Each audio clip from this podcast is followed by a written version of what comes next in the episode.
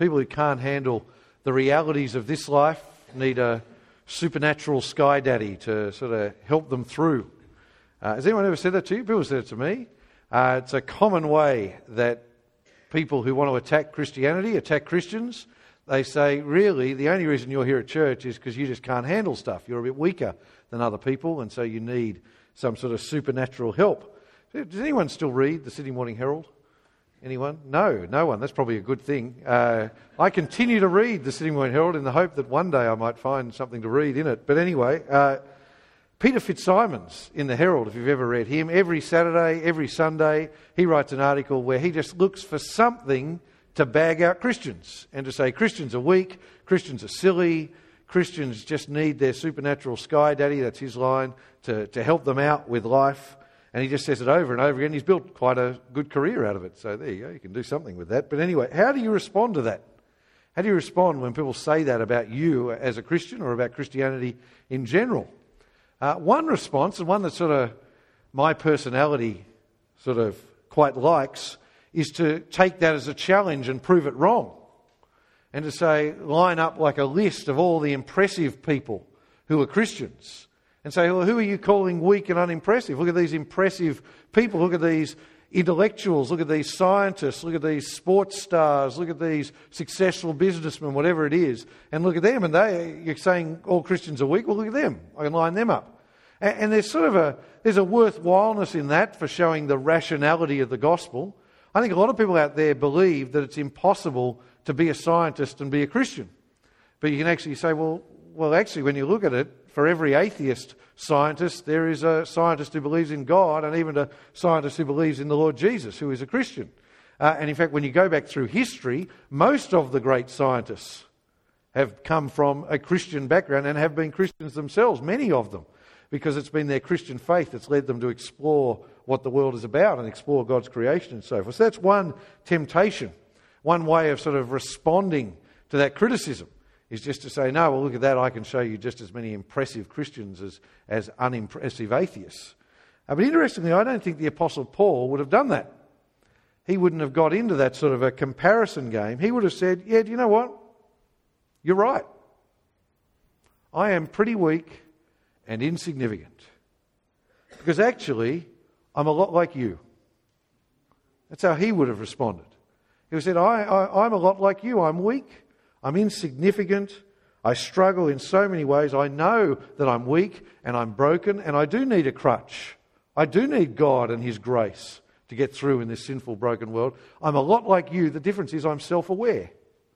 The difference is I recognize my weakness and I recognize God for who He is. And in this passage today, Paul actually says, I'm actually pleased that I'm not very impressive. I'm actually pleased that, that you don't think I'm very significant and powerful and all that. If you remember, the, the false teachers, we've been looking at the first three chapters of 2 Corinthians, they'd come to Corinth after Paul and they'd said, Don't listen to Paul, listen to us. We're far more impressive than him. We're much better public speakers than him. Uh, we, we have these letters of recommendations from powerful, influential people to say, Listen to us, not Paul. And they looked impressive. Whereas, they said, look, look, at Paul. Look at him compared to us. And how impressive. Wherever he goes, he gets rocks thrown at him. And people put him in prison and, and people run him out of town. Surely a messenger of God's glory should look glorious, should be impressive, should sort of look victorious. Now, it would have been tempting for Paul to justify himself. As I read 2 Corinthians every time, I just wait for Paul to come out and say, Well, hang on a second. I'm not that boring. I know there was that incident with the bloke falling out of the window, where, when I, but that was late at night, and I'd preached a very long sermon. And, and, so, and, and Paul could have said, I, I can give you some letters from the Apostle Peter and the Apostle James saying, Listen to Paul, he knows what he's talking about. And frankly, how many churches have you planted? I've planted every church in the ancient world. So, you know, Paul could have said, I'm actually not that unimpressive. He could have played the comparison game, but he didn't. What he said was, I love the fact that people think I'm unimpressive. In fact, I love the fact that I am unimpressive. In fact, that is a good thing because then you won't get distracted and think you've got to follow me instead of following the one I want to tell you about, who is the Lord Jesus. And that is the main point of this passage. Paul says, I don't want you to get distracted into following some man. I want to get you to see how wonderful Jesus is. And Paul wants to say to us be very, very wary of teachers who want you to follow them, who, who want you to like them, who, who want you to sort of hang on their every word. Paul says, I'd actually rather you forget I even exist. I'd rather I was invisible because I want you to flock to Jesus. I want you to see Jesus. That is what I'm aiming for. So let's look at the passage together. Open up chapter 4, look at verse 1. He says, Therefore, since we have this ministry because we were shown mercy, we do not give up. Would have been really, really tempting for Paul to give up on these guys, to give up on the Corinthians, just tell them all to get lost. He could have said, I'm just going to go and work with the Ephesians and the Philippians and the Colossians. They like me. They asked me to come. They, they love my letters and want me to write more. But he knows the mercy of God that has been shown to him means he will not give up on other people. He wants them to get the gospel and understand the gospel because he knows the gospel. He knows what it is to be forgiven by God. He will not give up telling them about it no matter how hard it gets. He's not going to let them trade in the true gospel for the one these false teachers are peddling. But he says, What I want you to see is the difference between me and the way I teach you and these false teachers. And that's really important. Look at verse 2. He says, Instead, we have renounced shameful secret things not walking in deceit or distorting God's message, but commending ourselves to every person's conscience in God's sight by an open display of the truth. Paul says, I want you to believe. I want you to listen to what I've got to say, but I'm not going to trick you into believing. Uh, not in the way I teach. I'm not going to resort to trickery in the way I teach you. And I'm not going to do it in the way I live my life. With me, what you see is what you get. And you can look at the way I live, and you can look at the way I teach and what I teach, and you just see the truth. I'm not going to try and make you think I'm more impressive than I am. I'm not going to use tricks to mess with your emotions to get you to respond more positively to me. Sadly, that is exactly what so many so called Christian teachers have done for 2,000 years and continue to do today. They put on a show of being religious and holy, but when you look at the way they live, they are deceptive and ungodly. Or they try to create an environment and mess with people's emotions. Is what the cults do. They, they deprive people of sleep and then they play lots of emotion charged music and they dim the lights to con you into reacting and wanting to follow Jesus. Paul says, I'm not going to do any of that sort of stuff. I'm just going to be open and honest with you and share the truth of the gospel with you. More than that, Paul says, I want you to believe, but I will not change my message for anyone. I'm not going to distort God's word. I'm not going to make it more palatable for you. I'm not going to get rid of the bits you don't like. I'm not going to even just focus on the bits you do like. Sadly, again over the years, many so called Christian teachers have done that too. There's plenty of churches that just sort of cut whole slabs out of the Bible and don't teach on them because, well, they sort of grate against where society's going now. We don't want to talk about those topics. Or they'll tone down the message and they say, We'll tell you about the love of God, but we're not going to talk about his judgment. We're going to tell you how you can be saved and all about the wonderful message of salvation, but we'll never tell you what you're being saved from. And in fact, you then can't actually understand what it is to be saved unless you understand what it is that happens if you're not saved. But Paul says, I want you to listen. I want you to believe what I'm telling you, but I will not do those things. Instead, what will I do? I'll just openly and clearly share the truth of God's word with you.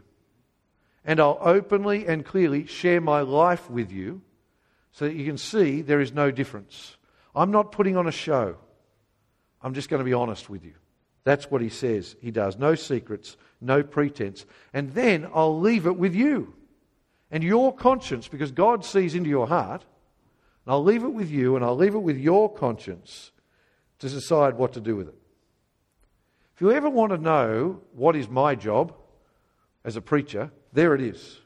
My job is to clearly share the truth of God's word with you. That is my job. And to seek uh, to live a life of godliness that matches it. That is what I'm called to do. Beware the preacher who lives a different life in private to what he says from the pulpit.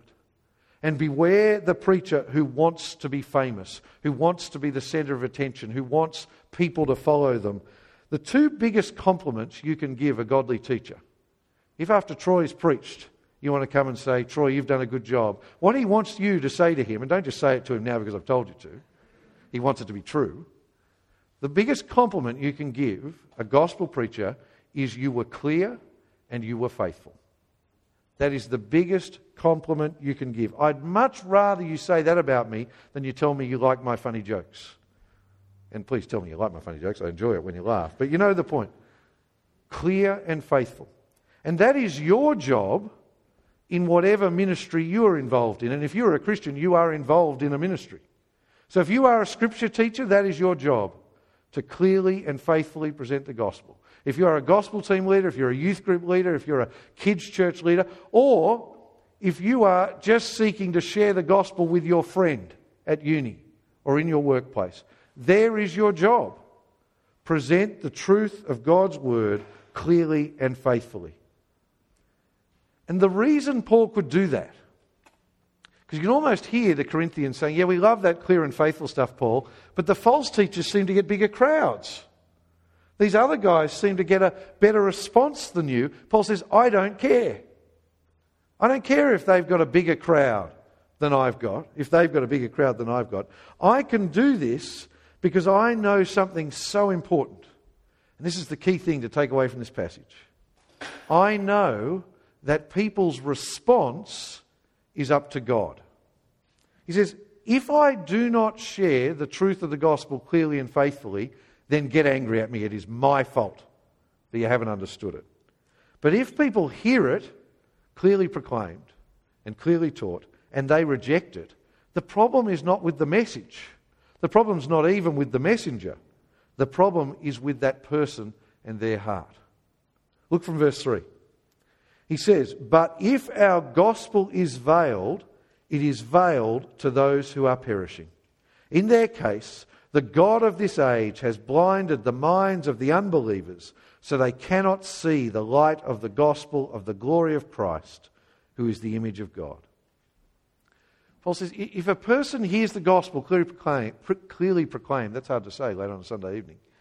If they hear it clearly proclaimed and they reject it, the problem is not that I haven't been persuasive enough. The problem isn't that, that I haven't told it with a funny story to make, get their attention.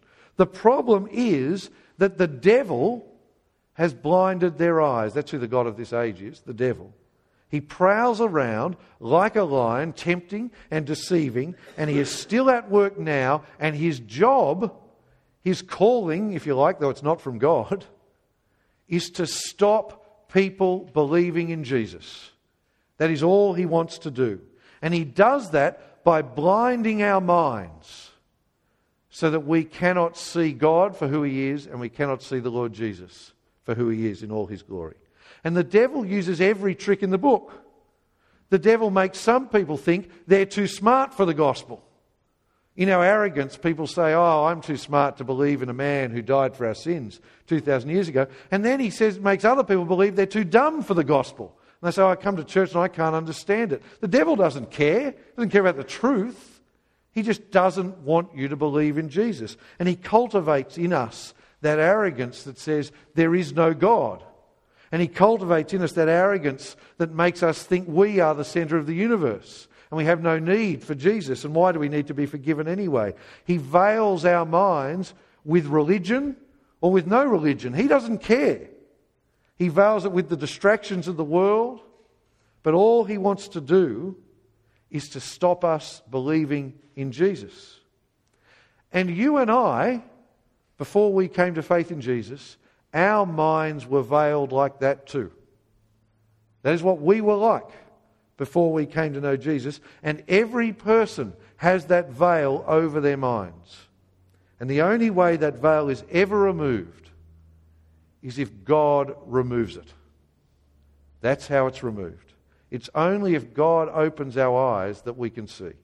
I love verse 6. Look at verse 6 with me. It says, For God who said, Let light shine out of darkness, has shone in our hearts to give the light of the knowledge of God's glory in the face of Jesus Christ. It's an amazing verse. Just look at it again. He's talking about Genesis 1, you know, right back at the start of the Bible, right back before time when there was darkness. And what did God do? With a word said, Let there be light. Can you imagine if you were there? And You can't have been there because human beings weren't created yet. But imagine you were there, darkness, and then suddenly light. Well, God says, a miracle like that is what I have done in your heart. Your heart was in darkness, veiled, but I have come and shone my light into your heart. And I've got rid of your ignorance, and I've got rid of your fear, and I've got rid of your guilt, and instead I have allowed you to see my grace and my love and my mercy by seeing Jesus clearly. That is the miracle God has done in you if you have come to faith in Jesus. And that is what He does for any person who comes to faith. As we hear the wonderful news of the gospel, God opens our eyes so that we can see it and believe it and trust it for ourselves. And knowing that is incredibly liberating.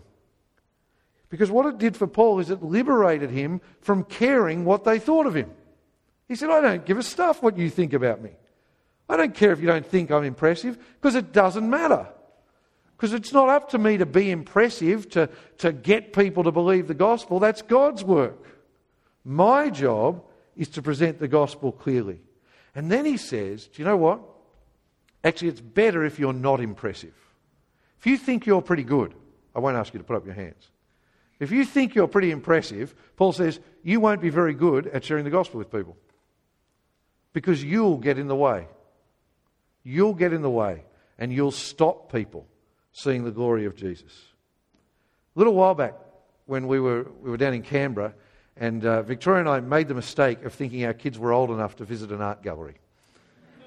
For years, we'd gone to, you know, all the places with miniature trains and all that sort of stuff. And we thought, this time we're going to go to an art gallery.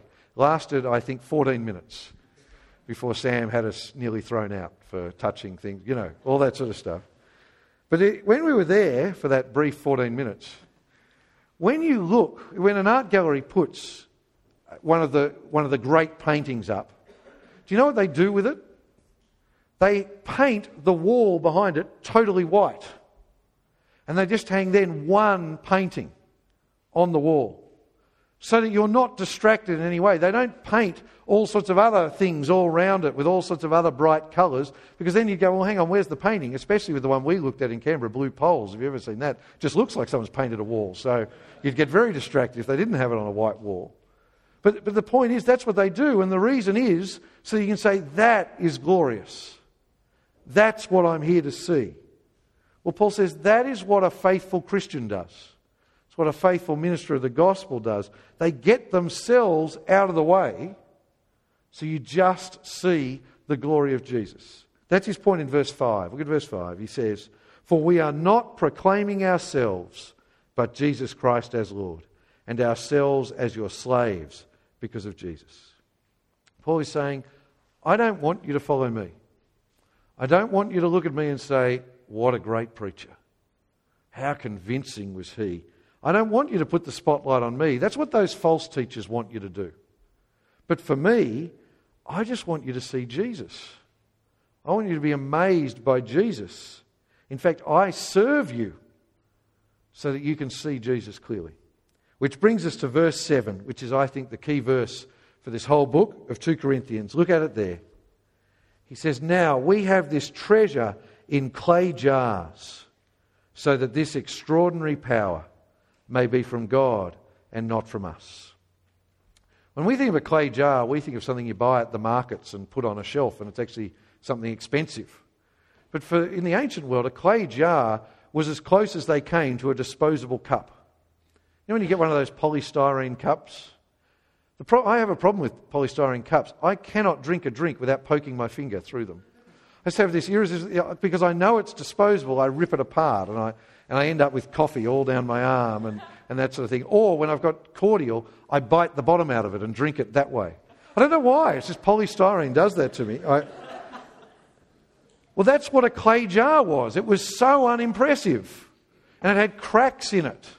And, and when you had a crack at it, you said, I don't care, it's worth nothing. You just threw it away. There were clay, broken bits of. Whenever the archaeologists dig up the ancient world, they find thousands of clay jars. Because that was just what you had. You see, Paul says, we don't put the diamond of the gospel in a gold goblet. Because then you'd say, well, hang on, what, what's the glorious thing I'm looking at? Is it the gold goblet or is it the diamond?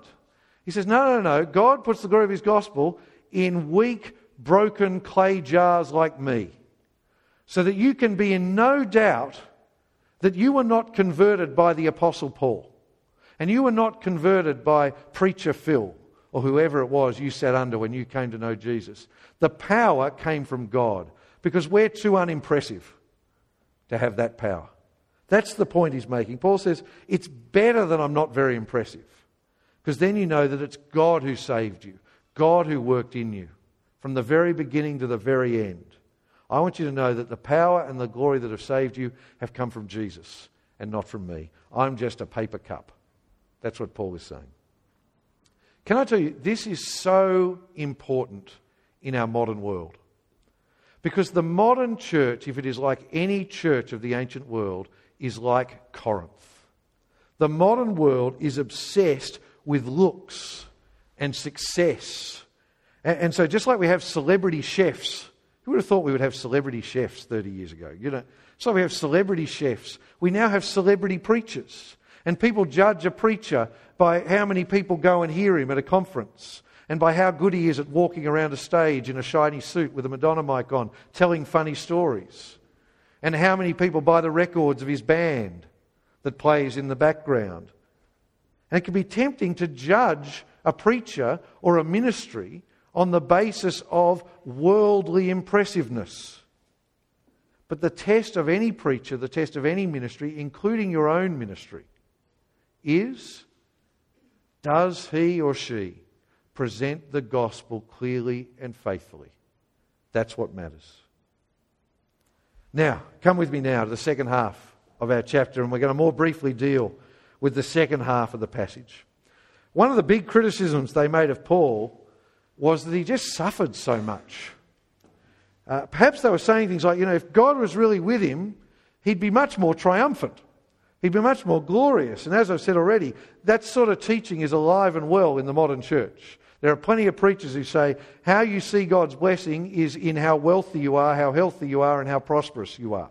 That's a sign of God's blessing. Paul says, actually, what declares the glory of God to our world is not our success and not living an easy life. What declares the glory of God to our world is Christians suffering. Such a countercultural message. But he says, what declares the glory of God to our world is how well we go at dealing with the hardness of life, not the easiness. Please get this right. Don't mishear what the gospel promises. The gospel promises every blessing in Christ. But in this life, Jesus promises that if you follow me, you will suffer. You will suffer because that's what it is to live in this fallen, sinful world.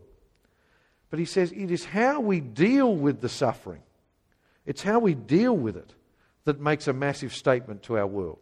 Look from verse 8. He says, We are pressured in every way, but not crushed.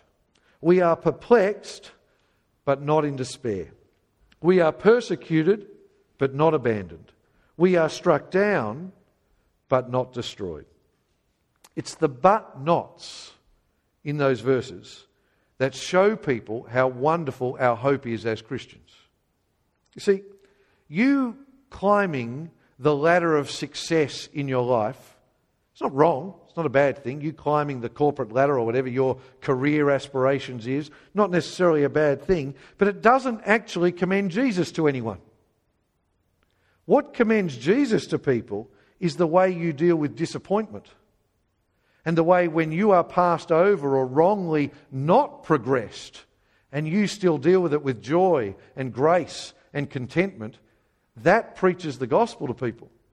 Because that is so different to the way our world deals with that sort of thing. You living an easy, carefree life doesn't commend Jesus to people. But the way you face illness or the way you face loss with faith and joy and unshaken contentment, that says something incredible about the hope we have as Christians. Isn't that right? Doesn't the way someone deal with suffering, still having joy in the gospel, doesn't that preach a thousand more words than the way someone says, I thank God that I won Wimbledon this year?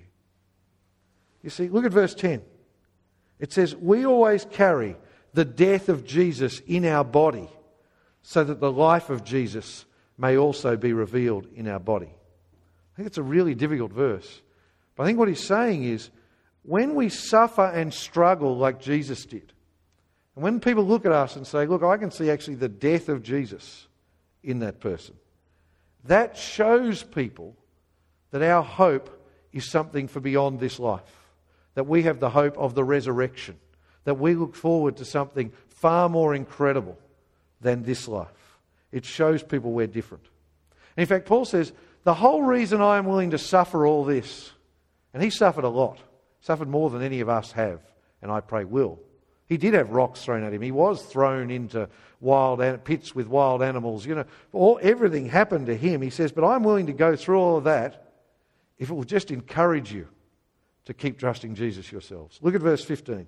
I love it. He says, Indeed, everything, and he means every suffering he suffered, everything is for your benefit, so that the grace extended through more and more people may cause thanksgiving to increase to God's glory. He says, I put up with all of this so that you will see what a wonderful hope we have as Christians. You'll see that it's worth suffering anything for the hope we have in Jesus. I read an incredible story during the week. It's from a lady who grew up in Congo in uh, West Africa. And uh, she was the daughter of a missionary family, which makes her a missionary as well. She was there as part of it. And she was invited back from England or America or wherever she was from. She was invited back for the 100th anniversary of missionaries taking the gospel to the Congo.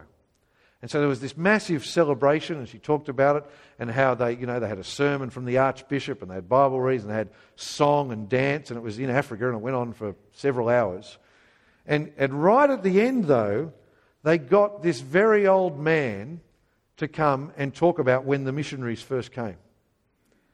Because he was the closest they could get to 100 years before when the missionaries had first come. And he said, You know, when the missionaries first came, we were very suspicious of them, we were very hostile to them. And he, then he dropped a bombshell. He said, The elders of our tribe poisoned them. This is back in like 1880 or something. He said, They poisoned them, and many of them died and nearly all their children died. That's what they did to them. Because these were white men coming in from England or wherever. And they said, We poisoned them. We put poison in their food and got rid of them. And so he said, These missionaries, they wouldn't go away though. And even as they buried their children in Africa, and some of them buried their wives, and some of them buried their husbands here in Africa, the ones who survived kept telling us about Jesus. And I'll read out what he then said, the last line he said. He said, It was not how they lived that convinced us. It was as we watched how they died that we decided we wanted to live as Christians. Isn't that true? Can't you say, you could say about that, that those missionaries carried the death of Jesus in their bodies so that those people could see the life they could have in Jesus? I've been to two funerals over the last two weeks. One was a Christian funeral, one was not a Christian funeral. Can I tell you the difference between a funeral where a person knows and loves Jesus and where you say, We are looking forward to life? That preaches an incredible message to non believers compared to a funeral where there is no hope because the people do not know Jesus. It is how we die, as somber as that sounds on a Sunday evening, it's how we suffer that preaches the gospel to our world. Because the world has no hope, the world avoids suffering. We say, What have we got to look forward to? We have something far better than this. And that is Paul's point in the final three verses. Come with me to verse 16. I'm just going to read out these verses and make a couple of comments on them. He says, Therefore, we do not give up. Even though our outer person is being destroyed, that's our body. So even though you're throwing rocks at my head, I don't care because our inner person is being renewed day by day.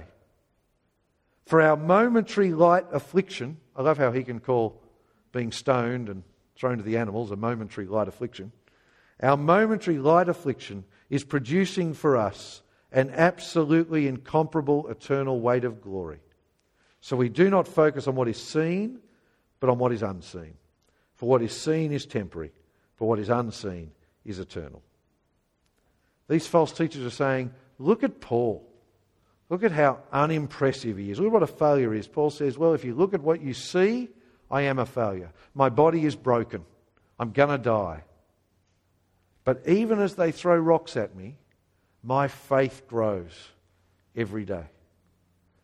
You see, and whatever happens to me, whatever suffering I face, it's nothing compared to what we look forward to as Christians the incomparable weight of glory. See, how we suffer and fail in this life declares far more powerfully what we really believe than how we succeed. So, my prayer for every one of us here tonight is that we will have such a clear picture of how wonderful Jesus is. And we'll have such a clear picture of how wonderful the hope we look forward to is. That even in our small ways, the way we suffer and the way we fail will point people to Jesus, just like Paul did. And I pray that as people see us in all our weakness, they will want to know the one we trust in, which is Jesus, the glorious Lord. Let's pray. Our Heavenly Father, we thank you for Paul's example that he was willing to suffer in so many ways for the benefit of others so that others could see the glory of Jesus. And Father, we pray that in our small ways, people might look at us in all our brokenness.